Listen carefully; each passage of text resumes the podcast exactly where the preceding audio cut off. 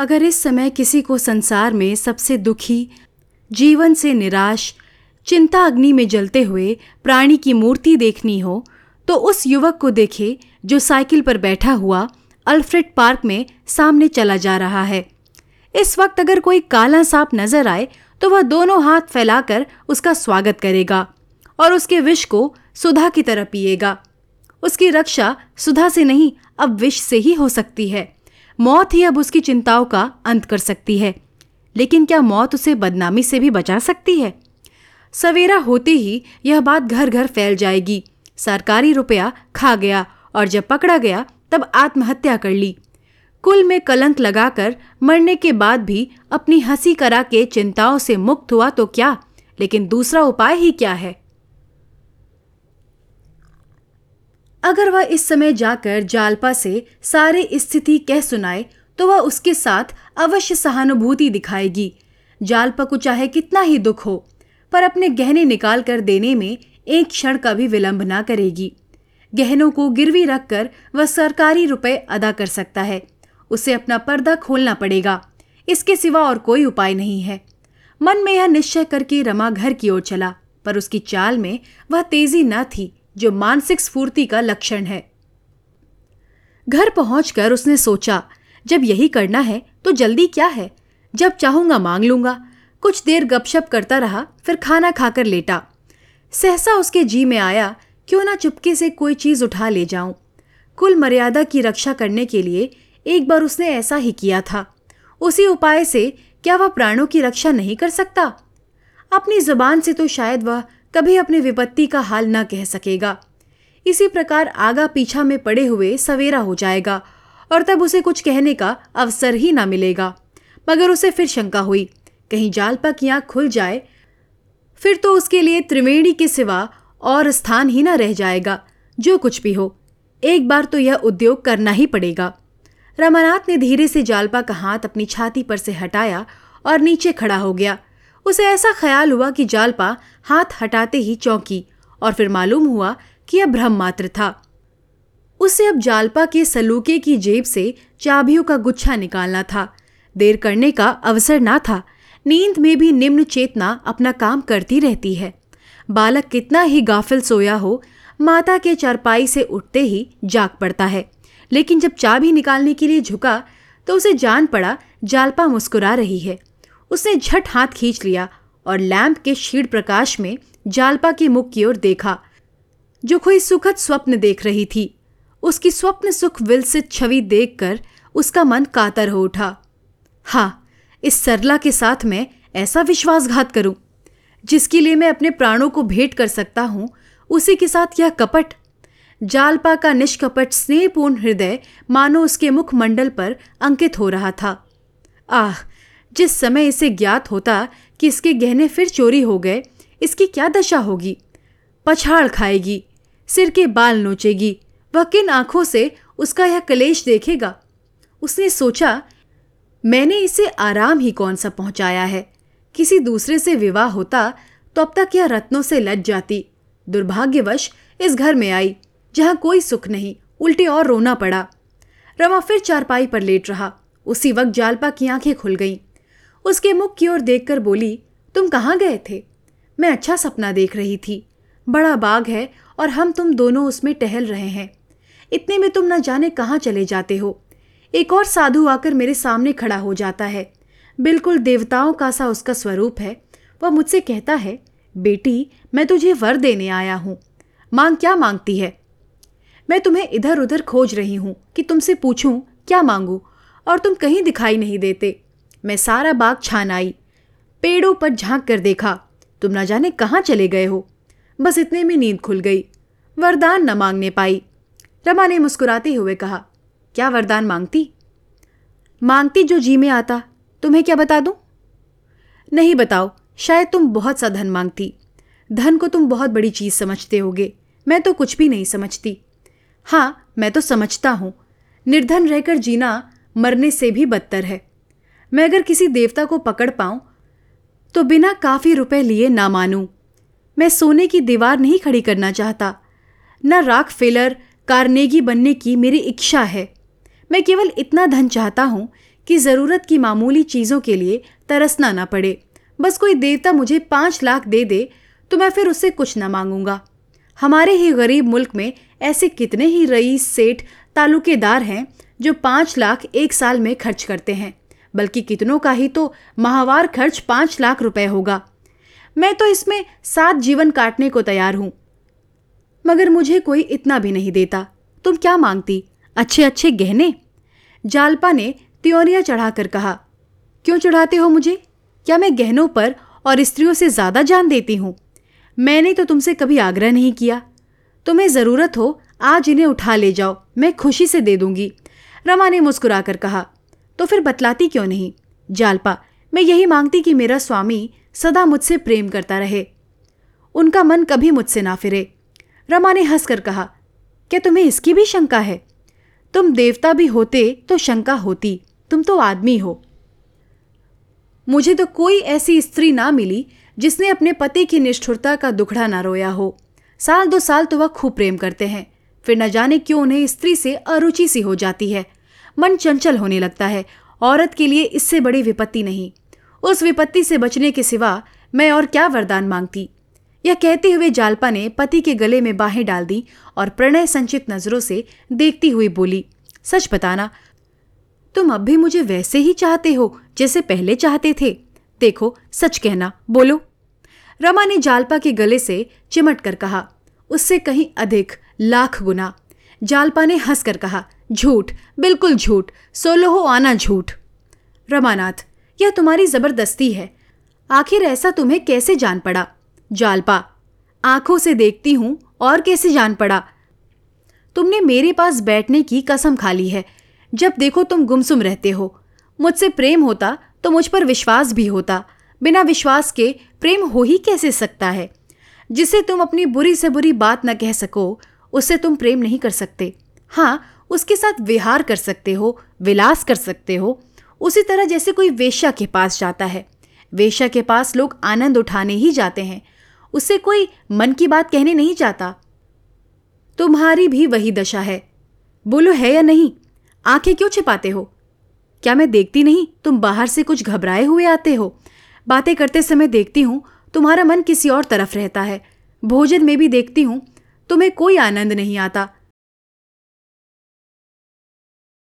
दाल गाढ़ी है या पतली, शाक कम है या ज़्यादा, चावल में कनी है या पक गए हैं, इस तरफ़ तुम्हारी निगाह नहीं जाती। बेगार की तरह भोजन करते हो और जल्दी से भागते हो। मैं यह सब क्या नहीं देखती? मुझे देखना ना चाहिए। मैं विलासिनी हूँ। इसी रूप में तो तुम मुझे देखते हो। मेरा काम है विहार करना, विलास करना, आनंद करना। मुझे तुम्हारी चिंताओं से मतलब? मगर ईश्वर ने वैसा हृदय नहीं दिया। क्या करूँ?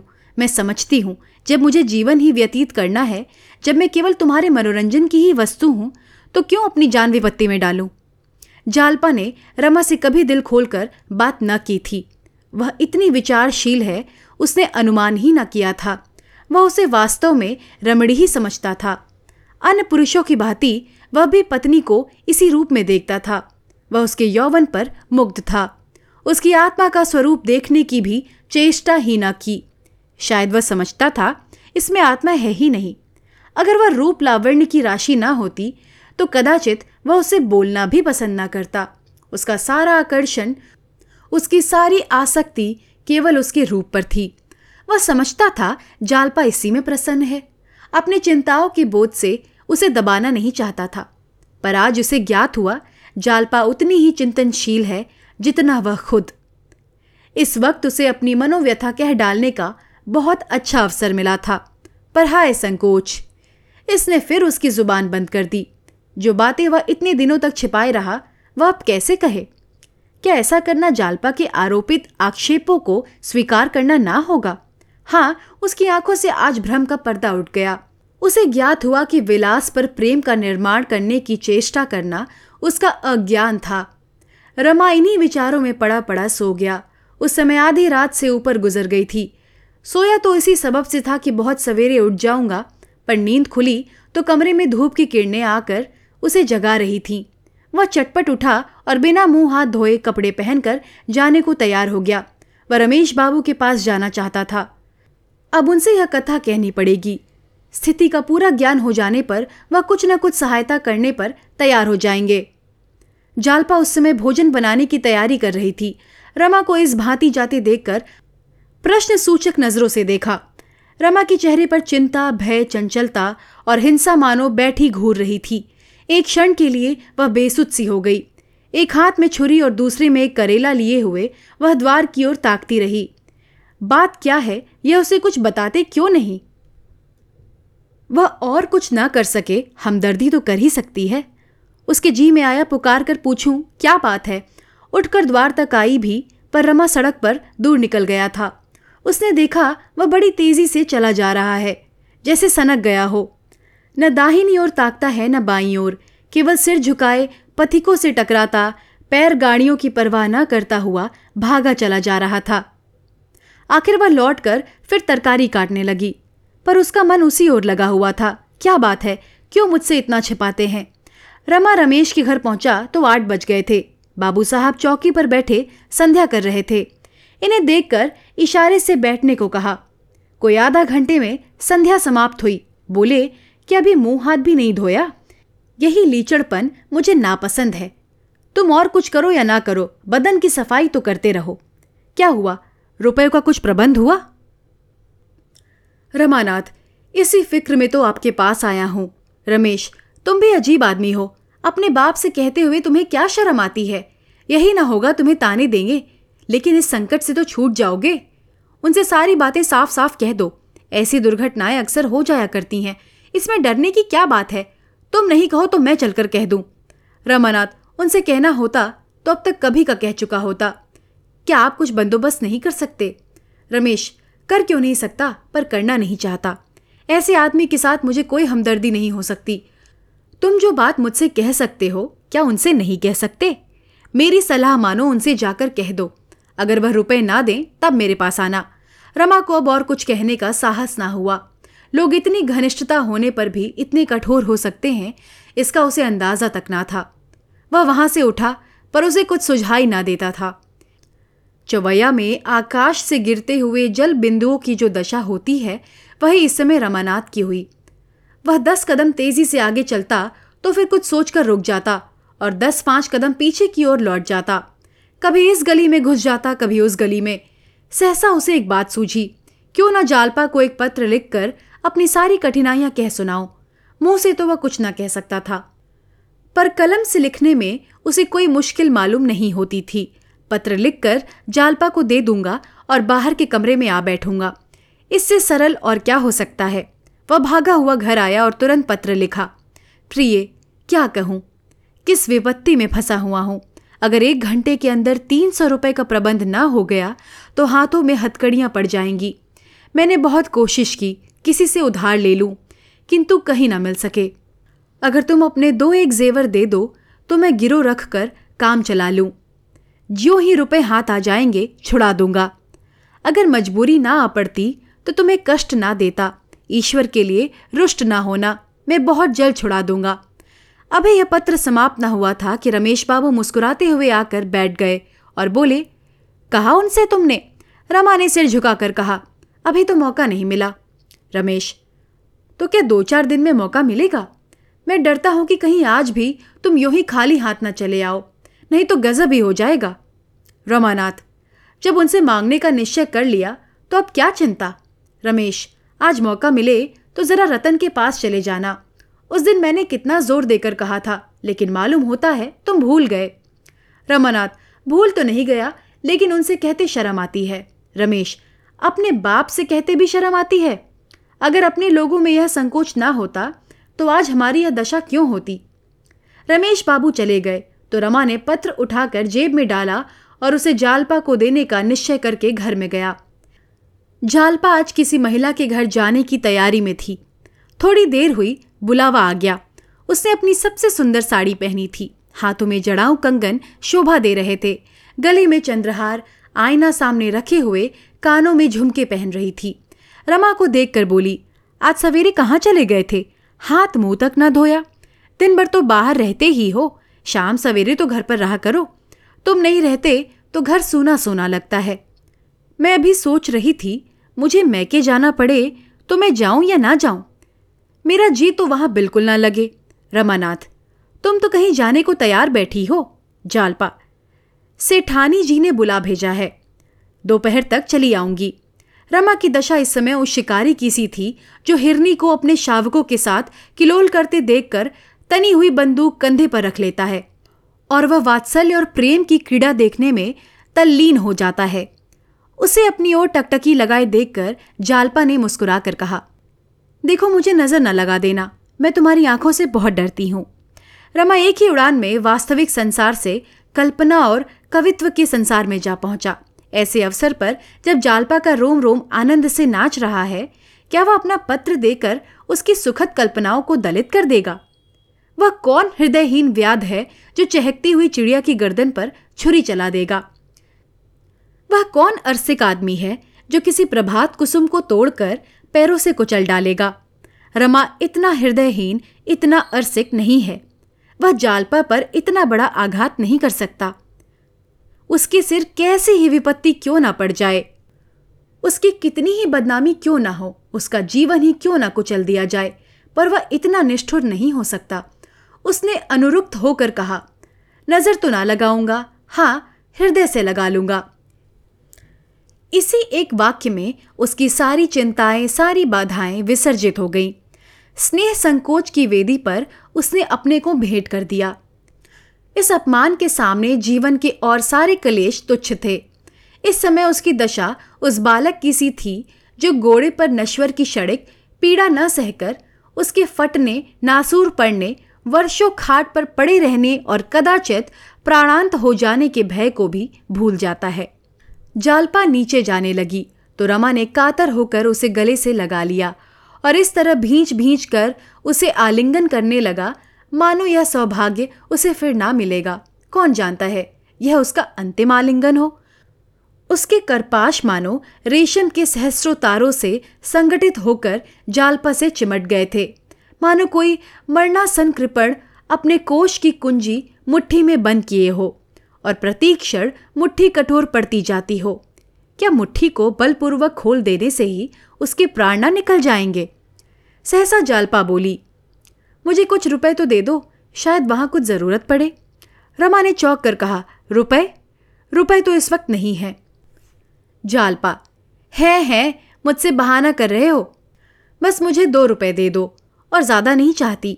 यह कहकर उसने रमा की जेब में हाथ डाल दिया और कुछ पैसों के साथ वह पत्र भी निकाल लिया। रमा ने हाथ बढ़ाकर पत्र को जालपा से छीनने की चेष्टा करते हुए कहा, कागज़ मुझे दे दो, सरकारी कागज़ है। जालपा, किसका खत है, बता दो। जालपा ने तह किए हुए पुर्जे को खोलकर कहा, यह सरकारी कागज़ है, झूठे कहीं के, तुम्हारा ही लिखा। रमानाथ, दे दो, क्यों परेशान करती हो? रमा ने फिर कागज़ छीन लेना चाहा। पर जालपा ने हाथ पीछे फेर कर कहा, मैं बिना पढ़े ना दूँगी। कह दिया, ज़्यादा जिद करोगे तो फाड़ डालूँगी। रमानाथ अच्छा फाड़ डालो। जालपा, तब तो मैं ज़रूर पढ़ूँगी। उसने दो कदम पीछे हटकर फिर खत को खोला और पढ़ने लगी। रमा ने फिर उसके हाथ से कागज़ छीनने की कोशिश नहीं की। उसे जान पड़ा, आसमान फट पड़ा है। मानो कोई भयंकर जंतु उसे निगलने के लिए बढ़ा चला आता है। वह धड़ धड़ करता हुआ ऊपर से उतरा और घर से बाहर निकल गया। कहाँ अपना मुँह छिपा ले? कहाँ छिप जाए कि कोई उसे देख ना सके? उसकी दशा वही थी, जो किसी नंगे आदमी की होती है। वह सिर से पाँव तक कपड़े पहने हुए भी नंगा था। आह, सारा पर्दा खुल गया। उसकी सारी कपट लीला खुल गई। जिन बातों को छिपाने की, उसने इतने दिनों चेष्टा की, जिनको गुप्त रखने के लिए उसने कौन कौन सी कठिनाइयाँ नहीं झेली, उन सबों ने आज मानो उसके मुँह पर कालिख पोत दी। वह अपनी दुर्गति अपनी आँखों से नहीं देख सकता। जालपा की सिसकियाँ, पिता की झिड़कियाँ, पड़ोसियों की कनफुसकियाँ सुनने की अपेक्षा मर जाना कहीं आसान होगा। जब कोई संसार में ना रहेगा तो उसे इसकी क्या परवाह होगी कि उसे कोई क्या कह रहा है? हाय, केवल तीन सौ रुपए के लिए उसका सर्वनाश हुआ जा रहा है। लेकिन ईश्वर की इच्छा है तो वह क्या कर सकता है? प्रियजनों की नज़रों से फिरकर, जिए तो क्या जिए? जालपा उसे कितना नीच, कितना कपटी, कितना धूर्त, कितना गपोड़िया समझ रही होगी। क्या वह अपना मुँह दिखा सकता है? क्या संसार में कोई ऐसी जगह नहीं है, जहाँ वह नए जीवन का सूत्रपात कर सके? जहाँ वह संसार से अलग थलग सबसे मुँह मोड़कर अपना जीवन काट सके। जहाँ वह इस तरह छिप जाए कि पुलिस उसका पता ना पा सके। गंगा की गोद के सिवा ऐसी जगह और कहाँ थी? अगर जीवित रहा तो महीने दो महीने में अवश्य ही पकड़ लिया जाएगा। उस समय उसकी क्या दशा होगी? वह हथकड़ियाँ और बेड़ियाँ पहने अदालत में खड़ा होगा। सिपाहियों का एक दल उसके ऊपर सवार होगा। सारे शहर के लोग उसका तमाशा देखने जाएँगे। जालपा भी जाएगी, रतन भी जाएगी। उसके पिता संबंधी, मित्र, अपने पराए सभी भिन्न भिन्न भावों से उसकी दुर्दशा का तमाशा देखेंगे। नहीं, वह अपनी मिट्टी यो ना खराब करेगा, ना करेगा। इसे कहीं अच्छा है कि वह डूब मरे, मगर फिर ख्याल आया कि जालपा किसकी होकर रहेगी। हाय, मैं अपने साथ उसे भी ले डूबा। बाबूजी और अम्मा जी तो रो धोकर सब्र कर लेंगे। पर उसकी रक्षा कौन करेगा? क्या वह छिपकर नहीं रह सकता? क्या शहर से दूर किसी छोटे से गाँव में वह अज्ञातवास नहीं कर सकता? संभव है। कभी जालपा को उस पर दया आए, उसके अपराधों को क्षमा कर दे। संभव है, उसके पास धन भी हो जाए। पर यह असंभव है कि वह उसके सामने आँखें सीधी कर सके। न जाने इस समय उसकी क्या दशा होगी। शायद मेरे पत्र का आशय समझ गई हो। शायद परिस्थिति का उसे कुछ ज्ञान हो गया हो। शायद उसने अम्मा को मेरा पत्र दिखाया हो और दोनों घबराई हुई मुझे खोज रही हो। शायद पिताजी को बुलाने के लिए लड़कों को भेजा गया हो। चारों तरफ़ मेरी तलाश हो रही होगी। कहीं कोई इधर भी ना आता हो। कदाचित मौत को देखकर भी वह इस समय इतना भयभीत ना होता जितना किसी परिचित को देखकर। आगे पीछे चौकन्नी आँखों से ताकता हुआ वह उस जलती हुई धूप में चला जा रहा था। कुछ खबर ना थी किधर। सहसा रेल की सीटी सुनकर वह चौंक पड़ा। अरे, इतनी दूर निकल आया? रेलगाड़ी सामने खड़ी थी। उसे उस पर बैठ जाने की प्रबल इच्छा हुई। मानो उसमें बैठते ही वह सारी बाधाओं से मुक्त हो जाएगा, मगर जेब में रुपए ना थे। उंगली में अंगूठी पड़ी हुई थी। उसने कुलियों के जमादार को बुलाकर कहा, कहीं यह अंगूठी बिकवा सकते हो? एक रुपया तुम्हें दूँगा। मुझे गाड़ी में जाना है। रुपए लेकर घर से चला था। पर मालूम होता है कहीं गिर गए। फिर लौट कर जाने में गाड़ी ना मिलेगी और बड़ा भारी नुकसान हो जाएगा। जमादार ने उसे सिर से पाँव तक देखा, अंगूठी ली और स्टेशन के अंदर चला गया। रमा टिकट घर के सामने टहलने लगा। आँखें उसकी ओर लगी हुई थी। दस मिनट गुजर गए और जमादार का कहीं पता नहीं। अंगूठी लेकर कहीं गायब तो नहीं हो जाएगा।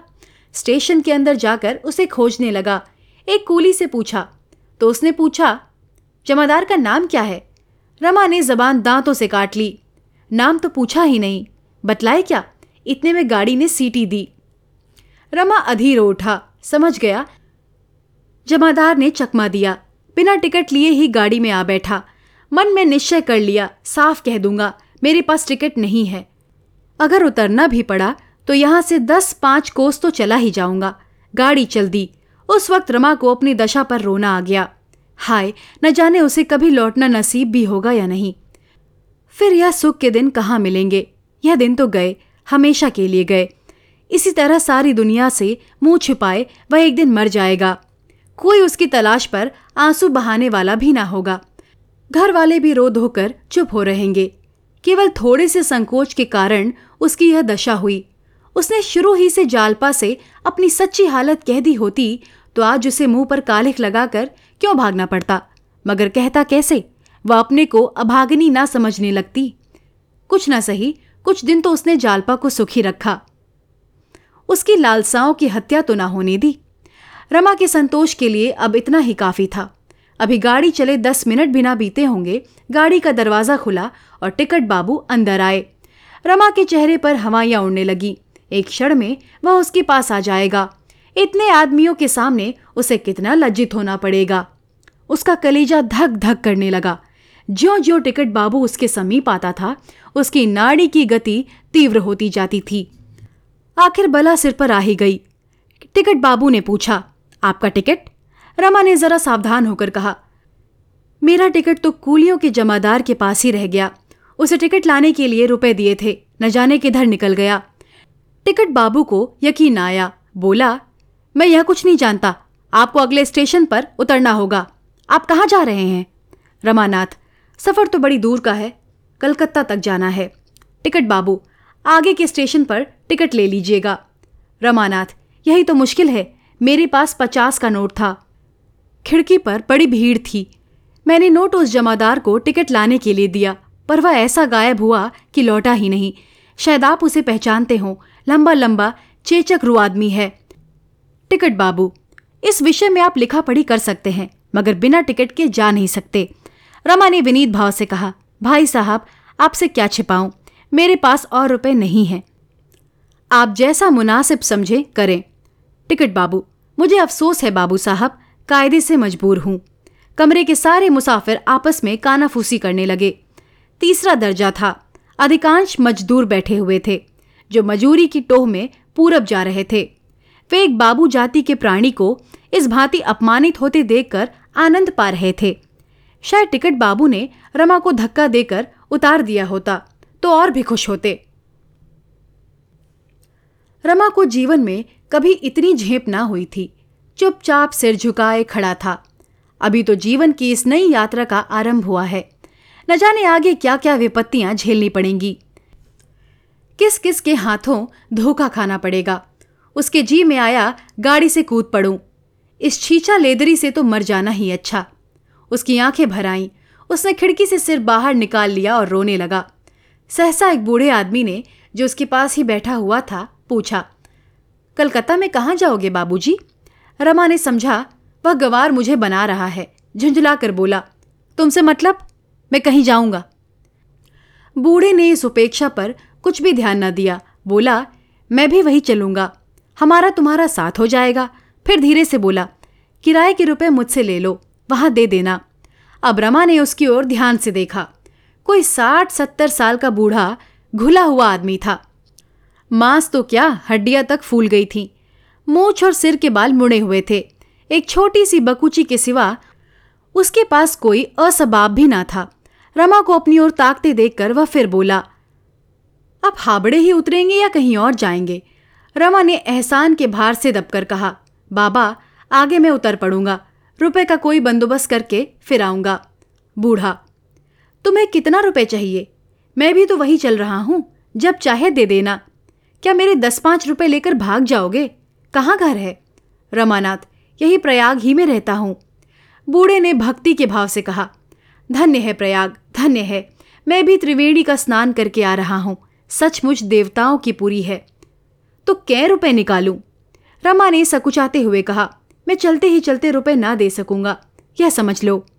बूढ़े ने सरल भाव से कहा, अरे बाबूजी, मेरे दस पाँच रुपए लेकर तुम भाग थोड़े ही जाओगे। मैंने तो देखा, प्रयाग के पंडे यात्रियों को बिना लिखाए पढ़ाए रुपए दे देते हैं। दस रुपए में तुम्हारा काम चल जाएगा? रमा ने सिर झुकाकर कहा हाँ इतने बहुत हैं। टिकट बाबू को किराया देकर रमा सोचने लगा, यह बूढ़ा कितना सरल कितना परोपकारी, कितना निष्कपट जीव है। जो लोग सभ्य कहलाते हैं, उनमें कितने आदमी ऐसे निकलेंगे जो बिना जान पहचान के किसी यात्री को उबार लें? गाड़ी के और मुसाफिर भी बूढ़े को श्रद्धा की नज़रों से देखने लगे। रमा को बूढ़े की बातों से मालूम हुआ कि वह जाति का खटिक है। कलकत्ता में उसकी शाक भाजी की दुकान है। रहने वाला तो बिहार का है पर चालीस साल से कलकत्ता ही में रोज़गार कर रहा है। देवी दीन नाम है। कुछ दिनों से तीर्थ यात्रा की इच्छा थी। बद्रीनाथ की यात्रा करके लौटा जा रहा है। रमा ने आश्चर्य से पूछा, तुम बद्रीनाथ की यात्रा कर आए? वहाँ तो पहाड़ों की बड़ी बड़ी चढ़ाइयाँ हैं। देवी दीन, भगवान की दया होती है तो सब कुछ हो जाता है बाबूजी। उनकी दया चाहिए। रमानाथ, तुम्हारे बाल बच्चे तो कलकत्ता ही में होंगे। देवी दीन ने रूखी हँसी हंसकर कहा बाल बच्चे तो सब भगवान के घर गए। चार बेटे थे, दो का ब्याह हो गया था, सब चल दिए। मैं बैठा हुआ हूँ।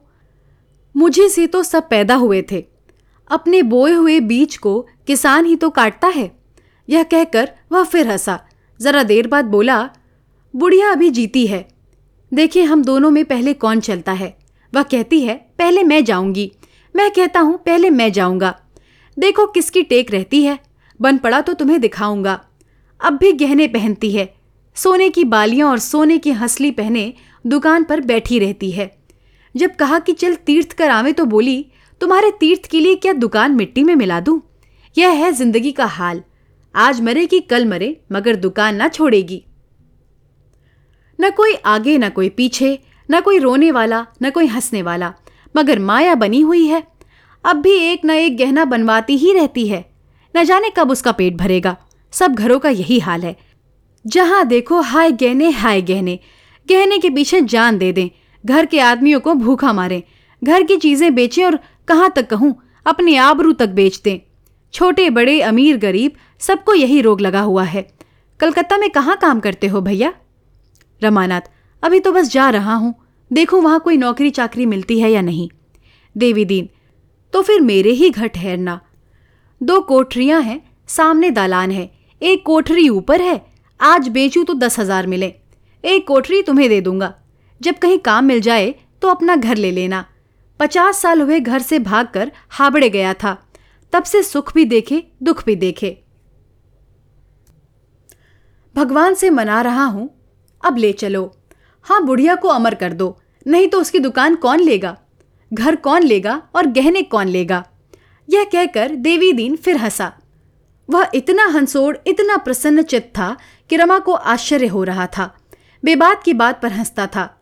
जिस बात पर और लोग रोते हैं, उस पर उसे हँसी आती थी। किसी जवान को भी रमा ने यूँ हँसते ना देखा था।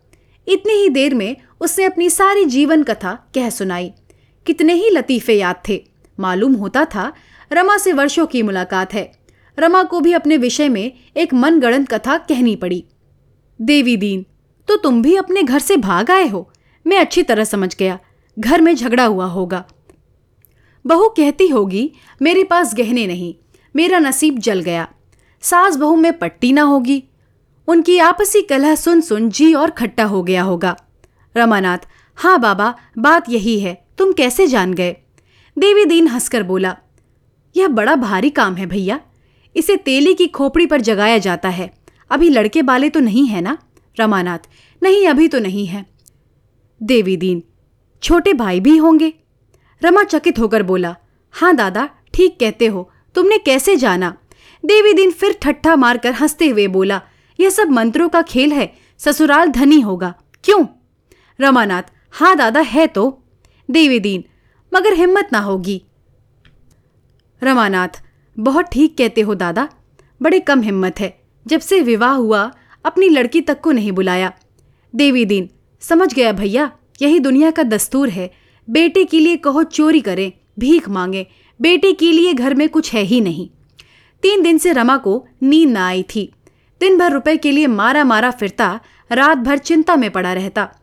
इस वक्त बातें करते करते उसे नींद आ गई। गर्दन झुकाकर झपकी लेने लगा। देवी दीन ने तुरंत अपनी गठरी खोली, उसमें से एक दरी निकाली और तख्त पर बिछा कर बोला, तुम यहाँ आकर लेट रहो भैया, मैं तुम्हारी जगह पर बैठ जाता हूँ. रमा लेट रहा। देवी दीन बार बार उसे स्नेह भरी आँखों से देखता था। मानो उसका पुत्र कहीं परदेश से लौटा हो। जब रमा कोठे से धमधम नीचे उतर रहा था, उस वक्त जालपा को इसकी जरा भी शंका ना हुई कि वह घर से भागा जा रहा है। पत्र तो उसने पढ़ ही लिया था। जी ऐसा झुंझला रहा था कि चलकर रमा को खूब खरी खरी सुनाऊं। मुझसे यह छल कपट एक ही क्षण में उसके भाव बदल गए। कहीं ऐसा तो नहीं हुआ है, सरकारी रुपए खर्च कर डाले हों। यही बात है, रतन के रुपए सर्राफ को दिए होंगे। उस दिन रतन को देने के लिए शायद वे सरकारी रुपए उठा लाए थे। यह सोचकर उसे फिर क्रोध आया। यह मुझसे इतना पर्दा क्यों करते हैं? क्यों मुझसे बढ़ बढ़कर बातें करते थे? क्या मैं इतना भी नहीं जानती कि संसार में अमीर गरीब दोनों ही होते हैं? क्या सभी स्त्रियाँ गहनों से लदी रहती हैं? गहने ना पहनना क्या कोई पाप है? जब और ज़रूरी कामों से रुपए बचते हैं तो गहने भी बन जाते हैं। पेट और तन काट कर चोरी या बेईमानी करके तो गहने नहीं पहने जाते। क्या उन्होंने मुझे ऐसी गई गुजरी समझ लिया? उसने सोचा, रमा अपने कमरे में होगा। चलकर पूछूँ, कौन से गहने चाहते हैं? परिस्थिति की भयंकरता का अनुमान करके, क्रोध की जगह उसके मन में भय का संचार हुआ। वह बड़ी तेज़ी से नीचे उतरी, उसे विश्वास था, वह नीचे बैठे हुए इंतज़ार कर रहे होंगे। कमरे में आई तो उनका पता ना था। साइकिल रखी हुई थी, तुरंत दरवाजे से झांका। सड़क पर भी नहीं। कहाँ चले गए? लड़के दोनों पढ़ने स्कूल गए थे। किसको भेजे कि जाकर उन्हें बुला लाए? उसके हृदय में एक अज्ञात संशय अंकुरित हुआ। फ़ौरन ऊपर गई। फ़ौरन ऊपर गई। गले का हार और हाथ का कंगन उतारकर रुमाल में बांधा, फिर नीचे उतरी। सड़क पर आकर एक तांगा लिया और कोचवान से बोली, चुंगी कचहरी चलो। वह पछता रही थी कि मैं इतनी देर बैठी क्यों रही? क्यों न गहने उतार कर तुरंत दे दिए? रास्ते में वह दोनों तरफ़ बड़े ध्यान से देखती जाती थी। क्या इतनी जल्द इतनी दूर निकल आए? शायद देर हो जाने के कारण वह भी आज तांगे ही पर गए हैं। नहीं तो अब तक ज़रूर मिल गए होते। तांगे वाले से बोली, क्यों जी? अभी तुमने किसी बाबू जी को तांगे पर जाते देखा? तांगे वाले ने कहा हाँ माई जी एक बाबू अभी इधर ही से गए हैं। जालपा को कुछ ढांढस हुआ। रमा के पहुँचते पहुँचते वह भी पहुँच जाएगी। कोचवान से बार बार घोड़ा तेज करने को कहती। जब वह दफ्तर पहुँची तो ग्यारह बज गए थे। कचहरी में सैकड़ों आदमी इधर उधर दौड़ रहे थे। किससे पूछे? न जाने वह कहाँ बैठते हैं। सहसा एक चपरासी दिखलाई दिया। जालपा ने उसे बुलाकर कहा, सुनो जी, जरा बाबू रमानाथ को तो बुलाओ। चपरासी बोला, उन्हीं को बुलाने तो जा रहा हूँ। बड़े बाबू ने भेजा है। आप क्या उनके घर ही से आई हैं? जालपा हाँ मैं तो घर ही से आ रही हूँ। अभी दस मिनट हुए वह घर से चले हैं। चपरासी, यहाँ तो नहीं आए। जालपा बड़े असमंजस में पड़ी। वह यहाँ भी नहीं आए। रास्ते में भी नहीं मिले। तो फिर गए कहाँ? उसका दिल बांसों उछलने लगा। आँखें भर भर आने लगी। वहाँ बड़े बाबू के सिवा वह किसी और को ना जानती थी। उनसे बोलने का अवसर कभी न पड़ा था, पर इस समय उसका संकोच गायब हो गया। भय के सामने मन के और सभी भाव दब जाते हैं। चपरासी से बोली, जरा बड़े बाबू से कह दो, नहीं चलो, मैं ही चलती हूँ। बड़े बाबू से कुछ बातें करनी है। जालपा का ठाट बाट और रंग ढंग देखकर चपरासी रौब में आ गया। उल्टे पाँव बड़े बाबू के कमरे की ओर चला। जालपा उसके पीछे पीछे होली बड़े बाबू खबर पाते ही तुरंत बाहर निकल आए। जालपा ने कदम आगे बढ़ाकर कहा क्षमा कीजिए बाबू साहब, आपको कष्ट हुआ। वह पंद्रह बीस मिनट हुए घर से चले। क्या अभी तक यहाँ नहीं आए? रमेश अच्छा आप मिसेज रमानाथ हैं। अभी तो यहाँ नहीं आए, मगर दफ्तर के वक्त सैर सपाटा करने की तो उसकी आदत न थी। जालपा ने चपरासी की ओर ताकते हुए कहा, मैं आपसे कुछ अर्ज़ करना चाहती हूँ। रमेश तो चलो अंदर बैठो, यहाँ कब तक खड़ी रहोगी? मुझे आश्चर्य है कि वह गए कहाँ? कहीं बैठे शतरंज खेल रहे होंगे। जालपा नहीं, बाबूजी, मुझे ऐसा भय हो रहा है कि वह कहीं और न चले गए हों। अभी दस मिनट हुए, उन्होंने मेरे नाम एक पुर्जा लिखा था। जी हाँ देखिए, वह पुर्जा मौजूद है। आप उन पर कृपा रखते हैं तो कोई पर्दा नहीं। उनके जिम्मे कुछ सरकारी रुपए तो नहीं निकलते? रमेश ने चकित होकर कहा, क्यों? उन्होंने तुमसे कुछ नहीं कहा? जालपा, कुछ नहीं। इस विषय में कभी एक शब्द भी नहीं कहा। रमेश, कुछ समझ में नहीं आता। आज उन्हें तीन सौ रुपये जमा करने हैं। परसों की आमदनी उन्होंने जमा नहीं की थी। नोट थे, जेब में डालकर चल दिए। बाज़ार में किसी ने नोट निकाल लिए। किसी और देवी की पूजा तो नहीं करते? जालपा का मुख लज्जा से नत हो गया। बोली, अगर यह ऐब होता तो आप भी उस इल्ज़ाम से ना बचते। जेब से किसी ने निकाल लिए होंगे। मारे शर्म के मुझसे कहा ना होगा। मुझसे ज़रा भी कहा होता तो तुरंत रुपए निकाल कर दे देती। इसमें बात ही क्या थी? रमेश बाबू ने अविश्वास के भाव से पूछा, क्या घर में रुपए हैं? जालपा ने निशंक होकर कहा, तीन सौ रुपए चाहिए ना, मैं अभी लिए आती हूँ। रमेश, अगर वह घर पर आ गए हों तो भेज देना। जालपा आकर तांगे पर बैठी और कोचवान से चौक चलने को कहा। उसने अपना हार बेच डालने का निश्चय कर लिया। यूँ उसकी कई सहेलियाँ थीं, जिनसे उसने रुपए मिल सकते थे। स्त्रियों में बड़ा स्नेह होता है। पुरुषों की भांति उनकी मित्रता केवल पान पत्ते तक ही समाप्त नहीं हो जाती, मगर अवसर नहीं था। सर्राफे में पहुंचकर वह सोचने लगी किस दुकान पर जाऊँ। भय हो रहा था, कहीं ठगी न जाऊँ। इस सिरे से उस सिरे तक चक्कर लगाई। किसी दुकान पर जाने की हिम्मत ना पड़ी।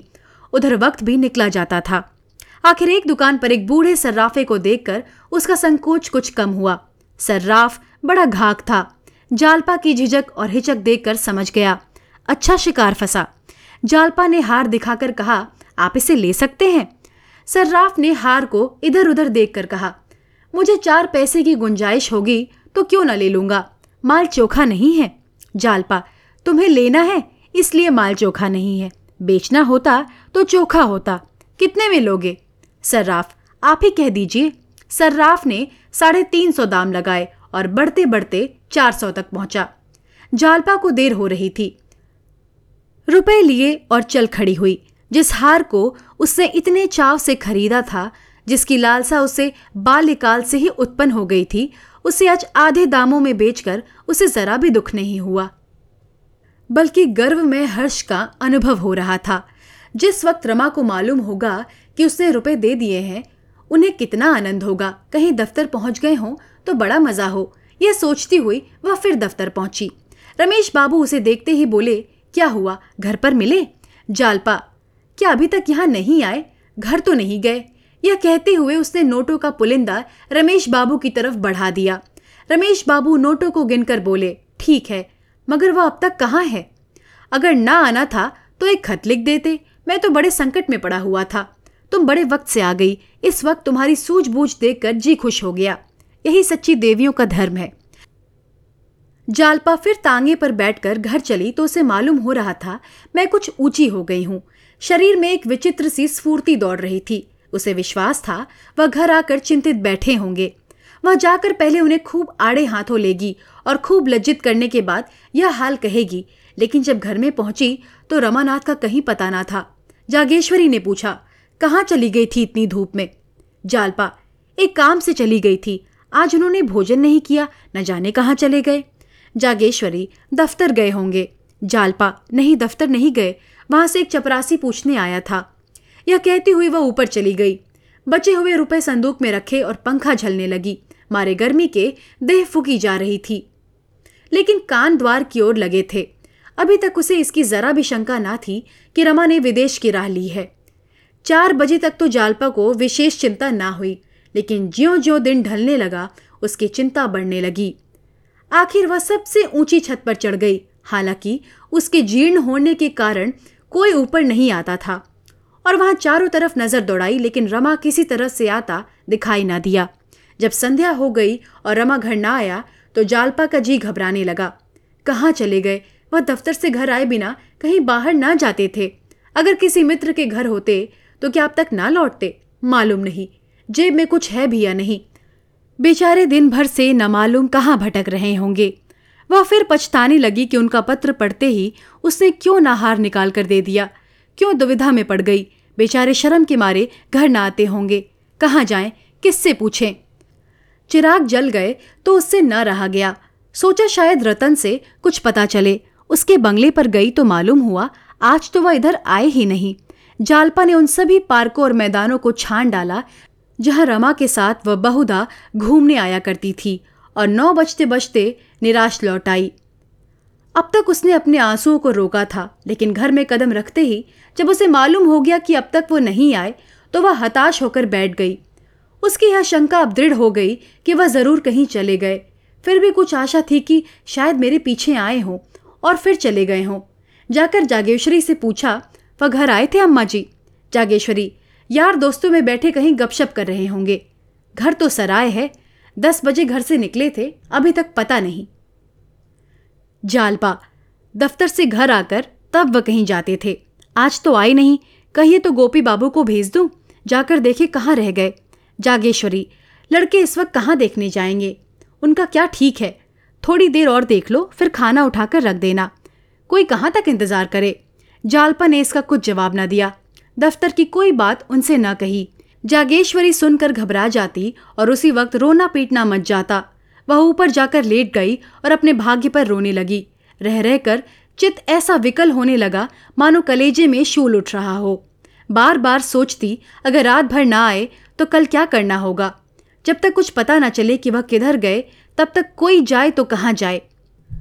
आज उसके मन ने पहली बार स्वीकार किया कि यह सब उसी की करनी का फल है। यह सच है कि उसने कभी आभूषणों के लिए आग्रह नहीं किया, लेकिन उसने कभी स्पष्ट रूप से मना भी तो नहीं किया। अगर गहने चोरी जाने के बाद इतनी अधीर ना हो गई होती तो आज यह दिन क्यों आता? मन की इस दुर्बल अवस्था में जालपा अपने भार से अधिक भाग अपने ऊपर लेने लगी। वह जानती थी, रमा रिश्वत लेता है, नोच खसोट कर रुपए लाता है, फिर भी कभी उसने मना नहीं किया। उसने खुद क्यों अपनी कमली के बाहर पाँव फैलाए? क्यों उसे रोज सैर सपाटे की सूझती थी? उपहारों को ले लेकर वह क्यों नहीं फूली न समाती थी? इस ज़िम्मेदारी को भी इस वक्त जालपा अपने ही ऊपर ले रही थी। रमानाथ प्रेम के वश होकर उसे प्रसन्न करने के लिए ही तो सब कुछ करते थे। युवकों का यही स्वभाव है। फिर उसने उनकी रक्षा के लिए क्या किया? क्यों उसे यह समझ न आई कि आमदनी से ज़्यादा खर्च करने का दंड एक दिन भोगना पड़ेगा? अब उसे ऐसी कितनी ही बातें याद आ रही थीं, जिनसे उसे रमा के मन की विकलता का परिचय पा जाना चाहिए था। पर उसने कभी उन बातों की ओर ध्यान न दिया। जालपाइनी चिंताओं में डूबी हुई, न जाने कब तक बैठी रही। जब चौकीदारों की सीटियों की आवाज़ उसके कानों में आई तो वह नीचे जाकर जागेश्वरी से बोली, वह तो अब तक नहीं आए, आप चलकर भोजन कर लीजिए। जागेश्वरी बैठे बैठे झपकियाँ ले रही थी। चौंक कर बोली, कहाँ चले गए थे? जालपा वह तो अब तक नहीं आए। जागेश्वरी, अब तक नहीं आए? आधी रात तो हो गई होगी। जाते वक्त तुमसे कुछ कहा भी नहीं? जालपा, कुछ नहीं। जागेश्वरी, तुमने तो कुछ नहीं कहा। जालपा, मैं भला क्या कहती? जागेश्वरी तो मैं लाला जी को जगाऊं? जालपा, इस वक्त जगाकर क्या कीजिएगा? आप चलकर कुछ खा लीजिए ना। जागेश्वरी, मुझसे अब कुछ खाया ना जाएगा। ऐसा मनमौजी लड़का है ना कि कुछ कहा ना कुछ सुना। न जाने कहाँ जाकर बैठ रहा। कम से कम कहला तो देता कि मैं इस वक्त ना आऊँगा। जागेश्वरी फिर लेट रही, मगर जालपा उसी तरह बैठी रही। यहाँ तक कि सारी रात गुजर गई। पहाड़ सी रात जिसका एक एक पल, एक एक वर्ष के समान कट रहा था।